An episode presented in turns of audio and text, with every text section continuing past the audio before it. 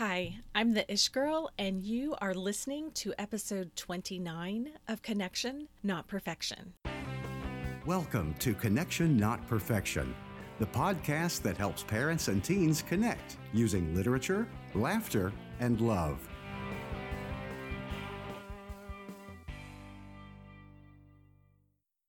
There, I am Amy, also known as the Ish Girl, and I am so excited that you are with me today. Now, if you've hung out with me before, you know that I love, love, love young adult books. And if you're new, welcome aboard, and just know that I am a book nerd of the first order. And why am I telling you this today? Because I get to talk about the newest book from one of my favorite authors. Now, Scott Westerfeld is a seasoned pro in the world of young adult literature.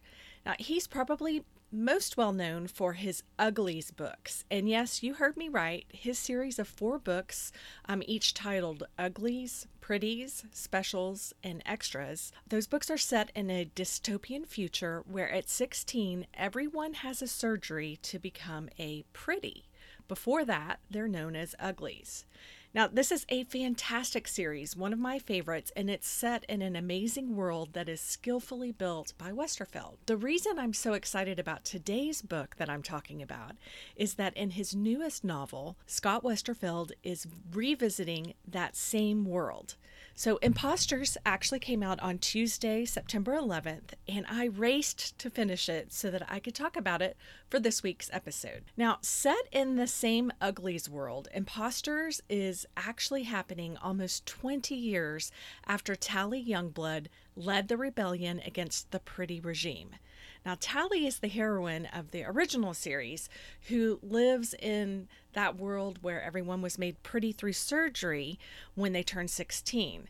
But she discovers that when people get their pretty surgery, the powers that be make some other brain modifications too to keep their society happy and peaceful and compliant. And the way Frey, who is the heroine in this new series that starts with the book Impostors describes it. The pretties never questioned authority, they always consumed their fair share of resources and not more. Now, the authorities set up the whole pretties world that Tally kind of toppled, really with a noble purpose, I would say.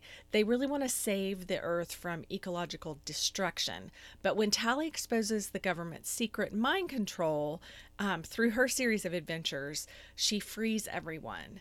Now, Frey, again, the heroine of Impostors, is the daughter of a very powerful despot whose greed and violence is fueled by his need for control. That's kind of the premise of this book. So, Frey is in the very unique position of being a secret daughter.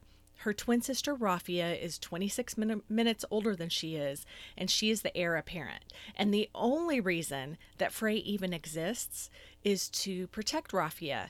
She is a very lethal, body doubling bodyguard, if that makes sense. So she's really, her father had her engineered or created or whatever you want to say so that she can stand in for her sister so that um, nothing will happen to her sister and her dad feels like he's protecting Rafia so that he can never lose her. And there's a reason for that, and I'm going to go into that in a few minutes.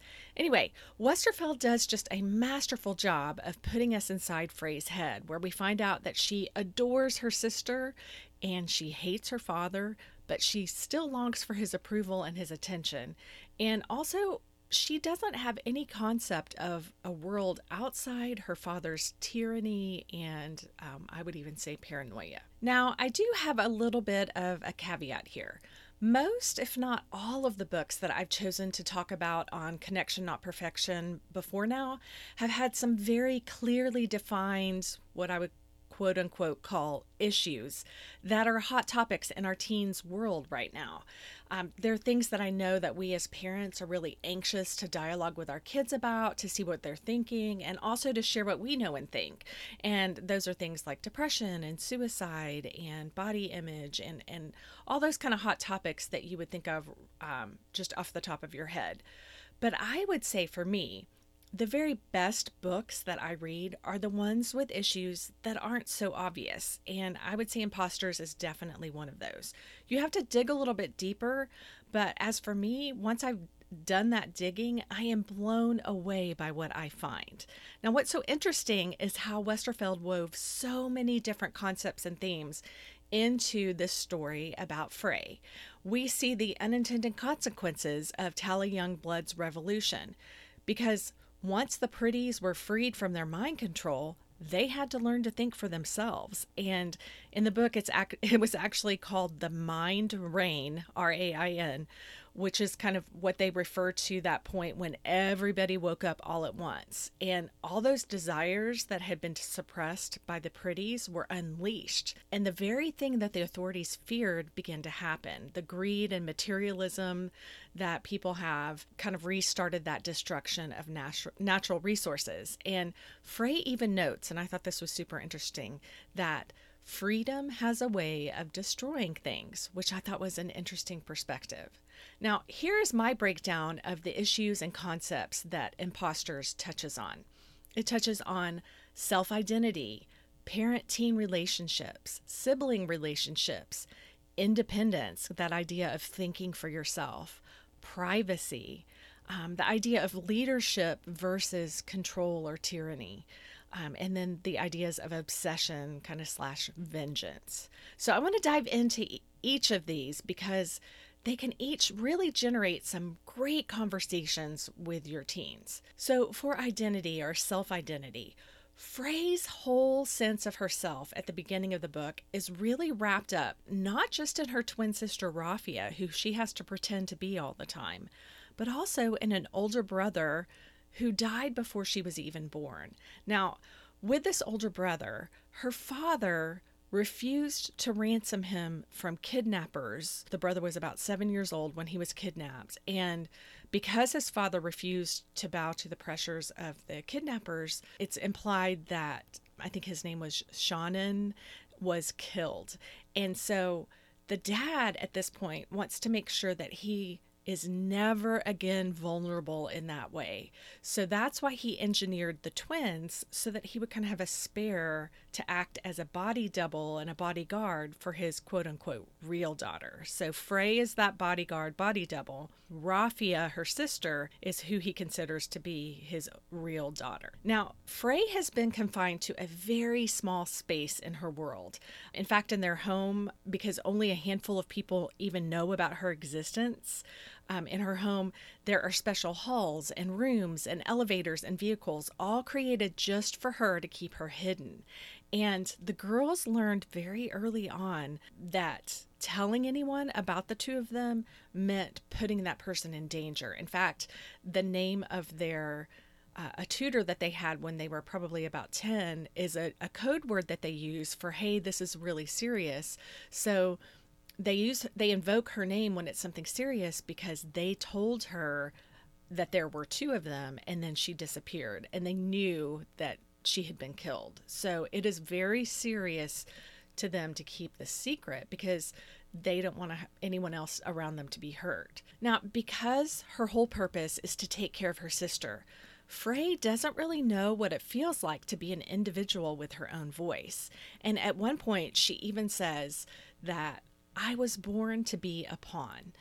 Now we see her discovering who she really is when she is sent to a different country called Victoria, and she's sent as a hostage because her father is doing some kind of deal with them. Like um, he wants some of their resources in return for protecting them from the rebels. And so, as part of that agreement to kind of hold him to it, um, he agrees to send his daughter as a hostage to guarantee that he's going to keep his word in this agreement with a family called the Palafoxes. The leader of the family is Arabella Palafox. So instead of sending Rafia, his quote unquote real daughter, of course he sends Frey. So she is out in the open for the first time visiting this family in Victoria. Now, a question that you can pose to your teen to start a conversation around this idea of identity is this Being in Victoria with the Palafoxes is the very first time Frey has ever lived lived out in the open, she really starts to see how different her voice is from her sister's voice. When have you ever felt like your voice was really different than the people around you? And what was that like? Okay, and now I'm going to move on to the next theme or concept, which is parent teen relationships. Now, again, as I've explained, Frey is not really a daughter to her father. She's just a last defense against the people who hate their family. Like, that is a pretty much a direct quote. Now, he's using her to make the Palafox family think they have some kind of control over him, but they don't really because he doesn't care for Frey as a daughter. And at the end of the book, there's even this really um, interesting scene where he gives Frey her very first hug ever from her father, is how she puts it. So you see her struggle with this desire that we all have to have his approval and his attention. But as the book progresses, she really starts to understand that she is expendable to him, that he does not care about her, that in his mind, she has always just been a resource that he's been holding on to to spend at some point or another. So um, that whole realization is really tragic. And in fact, by the end of the book, she has decided that she is eventually going to have to kill him. So that was a very interesting kind of twist at the end of the book that um, I'll be interested to see how Scott Westerfeld resolves it, you know, in the future three books of the series. But anyway, okay, so a question that you can ask about parent teen relationships um, when you're talking with your teen is this When have you ever felt unseen or unappreciated by your family, which would be us? And when have you ever felt like you were under the shadow of one of your siblings or someone else in the family? Okay, so now I'm moving on to sibling relationships. And the girls themselves, Frey and Rafia, are best friends and they are truly bonded, really, as sisters in every sense of the word. And they are very intent on protecting each other. But it is kind of weird for Frey in that she has to copy Rafia in every sense of her essence, from every scar that she has to every mannerism and the way that she talks. Um, one of the things in the book that I thought was interesting and maybe a little bit of a plot hole was that Rafia, because she is such a, a public figure and she does a lot of dignitary slash political type things for her father, she has been taught to speak all kinds of different languages and Rafia has not, which I think um, if her dad, if the dad was really um, as intent as he was on using Frey as that pawn, that she would probably have had those language skills. She would have had to learn those language skills. But because that becomes a plot point later on in the book that she doesn't speak French with one of the other characters, um, I see what Westerfeld did. I feel like it was kind of interesting that that one little detail they didn't check off, I guess is the best way to put it. Anyway, okay, so as the novel progresses, we see that Frey is really the lucky sister in a sense. Even though she's been hidden, even though she's been behind the scenes and confined to this small little bitty world, she does have power to protect her sister Rafia. And we see how Rafia has really been traumatized by not being able to protect Frey from the injuries that she's received in her very intense physical training or the risks that she takes as Frey's body double. So it deeply disturbs Rafia that their father doesn't see Frey as a person, as a child of his own, and that's really traumatized her. It's interesting how, in the beginning, you really look at Frey as the victim, but as the story goes on, you realize, no, wait a second, she is she's the one with the power in this situation. So, okay, for the question that you can talk to your teens about with this is Frey and Rafia have a very close, very loyal relationship. While she's with the Palafoxes, Frey discovers that they've had a psychiatrist analyzing her family, uh, you know, via media over the years, and that Rafia really struggles with trauma in a way that Frey never realized. Now, when have you discovered something new or surprising about a sibling or any other family member? What was it, and how did that make you feel? Okay, the next issue is independence or thinking for yourself. Now, in the same way that in the Uglies and Pretties series, those pretties came into their own minds, Frey is coming into herself as well. I really like how Scott Westerfeld positioned that that kind of parallel. Now, with Cole Palafox, who is the son in the family where Frey is staying, and of course is turning out to be the love interest. But with Cole Palafox, we see her stepping out from behind her sister's shadow and into herself as she navigates the Palafox home and all of her father's treachery and trying to figure out what his plans are. She's really coming into her own voice and she starts to think for herself as later on in the book they end up with a group of rebel rebels and she is a leader in that group. And she's a leader with them and she's a leader with some of the Victorians that are with them. So she really has transitioned from not having any voice of her own all the way to the under other end of the spectrum into being a leader. So so I would say a great question to use with your teen in this idea of independence and thinking for yourself is when do you think you started coming into yourself? When have you ever felt like you woke up kind of in the same way that the pretties did? Okay, the next issue that comes up is privacy. Now, this was an interesting one because in Shreve, which is the girl's hometown, there's something called spy dust everywhere, like tiny little nano cameras and recorders that are literally the size of dust that are everywhere and they make everything an open book for the government. Now, in Victoria, the Palafox's city, privacy is an obsession, and their data that is gathered every day through cameras and whatnot is scrubbed every day. Now, the girls have even, as they've grown up, figured out how to use private hand signals to communicate because everything they say and do goes directly back to the government, which is, of course, their father. It's really interesting because this level of surveillance, I would say, is the only life that they've ever known, and privacy feels almost imaginary to them.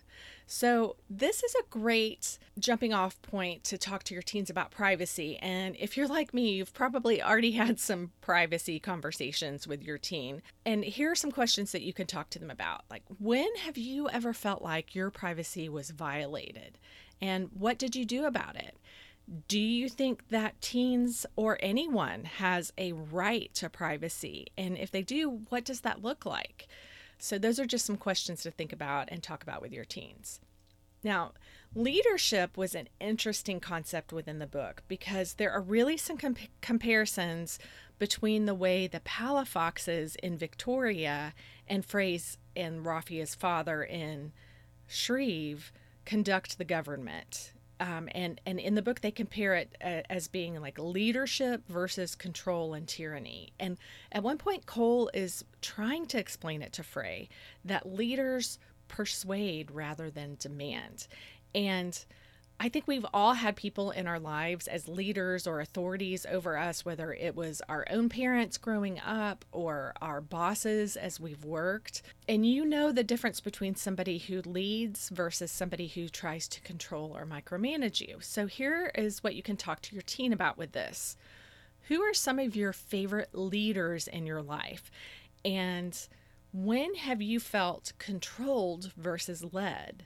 And what was the difference between the people in charge in each of those situations? Like, what was the difference between maybe the teachers that felt like they were leading you versus the teachers that you felt like were trying to control you?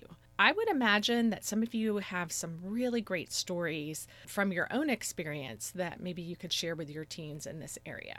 Okay, the last area that we're going to talk about, the last issue, is obsession slash vengeance. And I wasn't quite sure whether I wanted to use the word vengeance or not because I don't think that there was any specific group that the twins' father was seeking vengeance against, but he rather had more of an obsession with winning or beating everyone around him. Like everyone around him was an enemy. And that blinds him to everything else. He's just so hyper focused on making sure nobody can control him. So, the question that you can talk to your teens about, the idea is when have you ever been so hurt or angry that you wanted to lash out? When have you seen examples of people so focused on winning or getting revenge that they lose sight of everything else because that really is what is happening with the girl's father. I mean, think about it. He is so far gone in his need for control, his obsession with that, his obsession with winning, that he's willing to sacrifice his own child and and not even and to kind of objectify her and not look at her as a person or a child at all, but as an object to be used. This book was so great. I really did enjoy it. I enjoyed the adventure in it because it was a very action packed book. But I will say that I hope in the next three books that Westerfeld does a little bit more character development because I am super interested in knowing more about Rafia and what it's been like for her to be the sole focus of her father's attention and love and what it's been like for her to shoulder all the diplomatic and political responsibilities he's placed on her. And I also want to get a better feel for Cole Palafox and who he really is.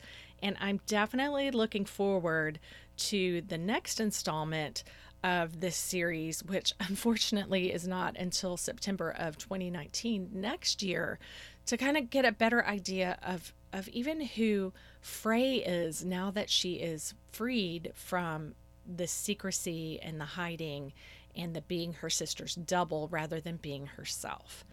Now, what I loved about this book is that, again, it was super entertaining.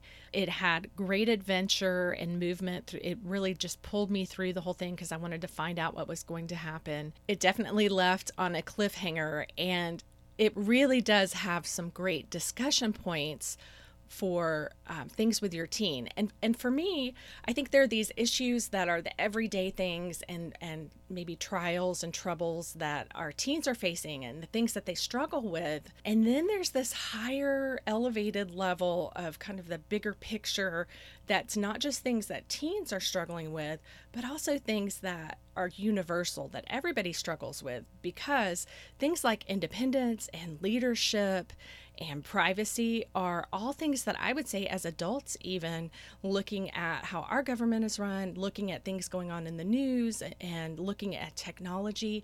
These are all issues that are, are pertinent in our world today, too. So that's one of the reasons I really did love this. So, thank you so much for hanging with me today as I totally geeked out over Impostors by Scott Westerfeld. Now, if there is a book that you would like for me to break down and review and look at the issues in, I would love to know that. I'd love for you to message me on Facebook or on Instagram and let me know what that book is and why you want me to look at it and break it down uh, because I am always looking for my next great read. And if you talk with your teen about impostors, I would truly love to hear about how your conversations went and what you were able to share and talk about. I also, as always, want to encourage you to sign up for my weekly emails where I share stuff that I do not share anywhere else. In fact, last week I even included like an extra little audio segment from my discussion with my good friend Anne about community. I shared some of our uh, funnier ish moments. So if you want to get that extra content and kind of that behind the scenes look, I just encourage you to go to my website, theishgirl.com, T H E I S H G I R L. Dot com and sign up to get on that list for those weekly emails. Now, again, Thank you, thank you, thank you for being with me today. I am so grateful for each and every one of you. And from an ish girl who cannot believe that I have to wait a whole stinking year to find out if Frey and Cole are going to get married, it is all about connection, not perfection.